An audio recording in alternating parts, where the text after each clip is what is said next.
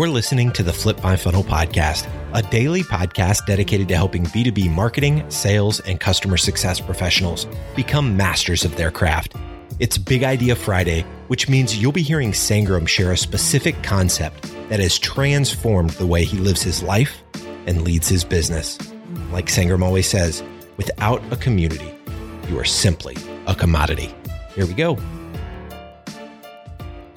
Sangram here. All right, every single Friday, I'm going to do a video on my book writing. So, a lot of people have asked me, Sangram, you've written two books, you're writing another book. What does the process look like? How do you decide what to write about? How do you do research? How do you figure out what services you're going to go with? How do you figure out the timeline? How do you do interviews?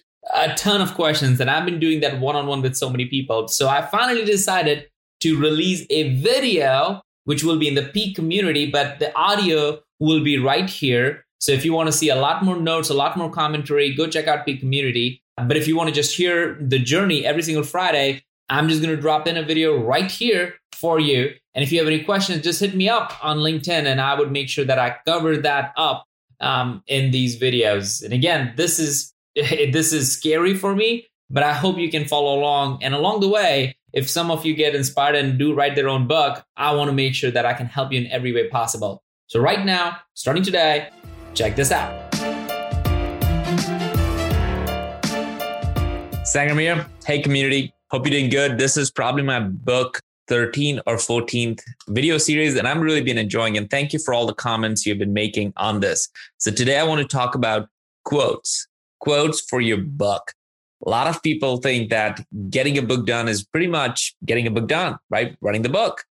But truly speaking, writing a book has a lot more to do than just writing a book. It's actually who's going to give a, give you a quote who's going to be part of the process to promote your book who's going to be part of the process to actually give your book more legitimacy out there so for me now i'm starting to think about like okay i've interviewed like 40 50 people uh, in a safe environment recorded it just for the books it's not going to be public but those are the people that happen to be my ambassadors now right because i'm going to quote them and i'm going to have their name in the book at the same time there are other people who i would desperately love to be on the book uh, on the top cover. For example, this is go to market book. So anybody in the go to market world, who who do I want to want this book to read? Well, I want VCs to read. I want CEOs to read. I want CMOs to read. I want CROs to read. Um, so what am I going to get? I'm going to make sure that I have at least one New York Times bestseller author who's in the marketing world.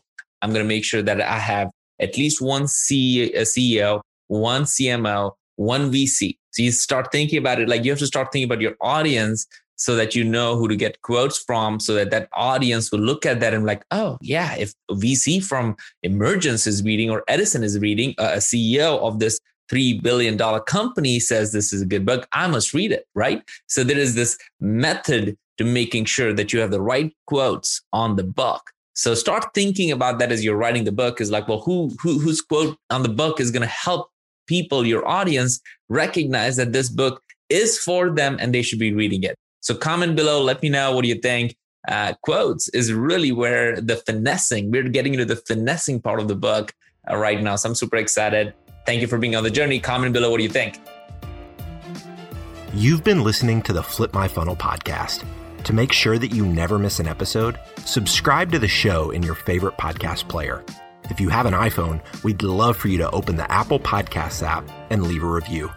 Thank you so much for listening. Until next time.